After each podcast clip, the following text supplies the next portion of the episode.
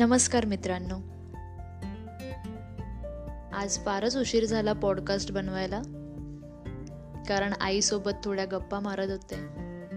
आणि बोलता बोलता विषय निघाला आईच्या लहानपणीचा.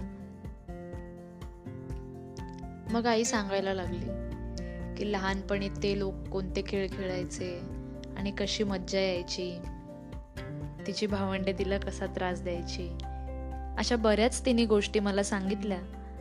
आणि त्यावरती सुद्धा एक वेगळा पॉडकास्ट होऊ शकतो. मग अशीच चर्चा चालू होती आणि त्यावेळेला मला अचानक आठवण झाली ती चिमणी आणि कावळ्याच्या गोष्टीची.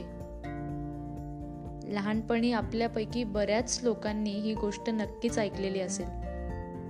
चिऊताई आणि कावळ्याची गोष्ट. कदाचित तुम्हाला विसर देखील पडला असेल ती गोष्ट काय होती ती. परंतु त्यामधून जो एक बोध मिळायचा त्यामधून जो एक संदेश आपल्याला मिळाला होता तो संदेश मात्र फार सुंदर आहे. आणि मी पुन्हा मी सुद्धा ती गोष्ट विसरले होते परंतु मी पुन्हा आज आईला ती गोष्ट विचारून घेतली आणि आईने मला आठवण करून दिली. तर ती गोष्ट अशी होती की चिमणी आणि कावळा. हे दोघे जण वेगवेगळ्या घरात राहायचे.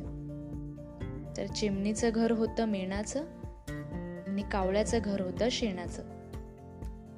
तर जेव्हा ही गोष्ट एखादी व्यक्ती सांगत असते किंवा जेव्हा लहानपणी आजी सांगायची किंवा आई सांगायची ही गोष्ट त्यावेळेला त्या अशा प्रकारे वर्णन करून सांगायच्या एक होती चिमणी आणि एक होता कावळा. चिमणीचं घर होतं मेणाचं आणि कावळ्याचं घर होतं शेणाचं. तर एके दिवशी खूप पाऊस पडतो खूप पाऊस पडतो.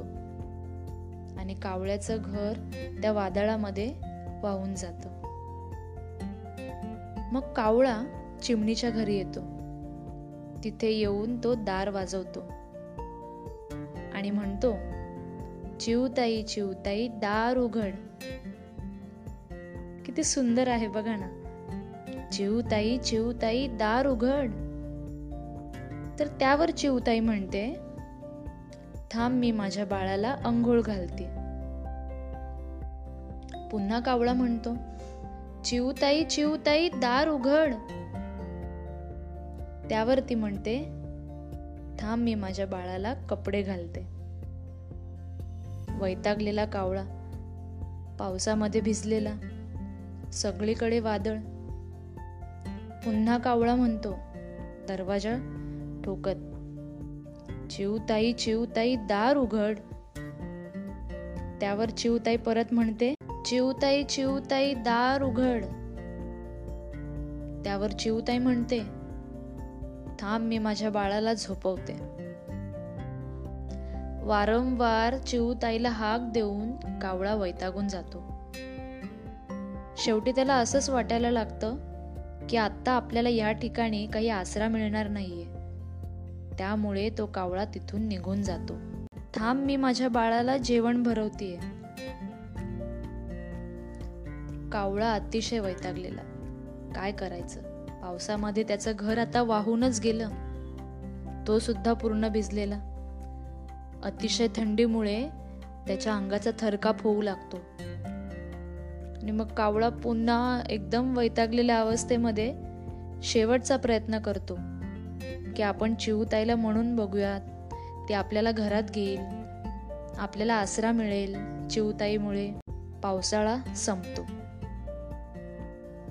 हिवाळा संपतो. मग येतात उन्हाळ्याचे दिवस. उन्हामुळे ते मेन वितळत जाणार. मग ह्यातून आता आपण काय समजायचं? उन्हाळा आला. आणि चिऊताईचे घर मेनाचे घर वितळून गेले. तर भविष्यात आपल्यावर देखील अशी वेळ येऊ शकते.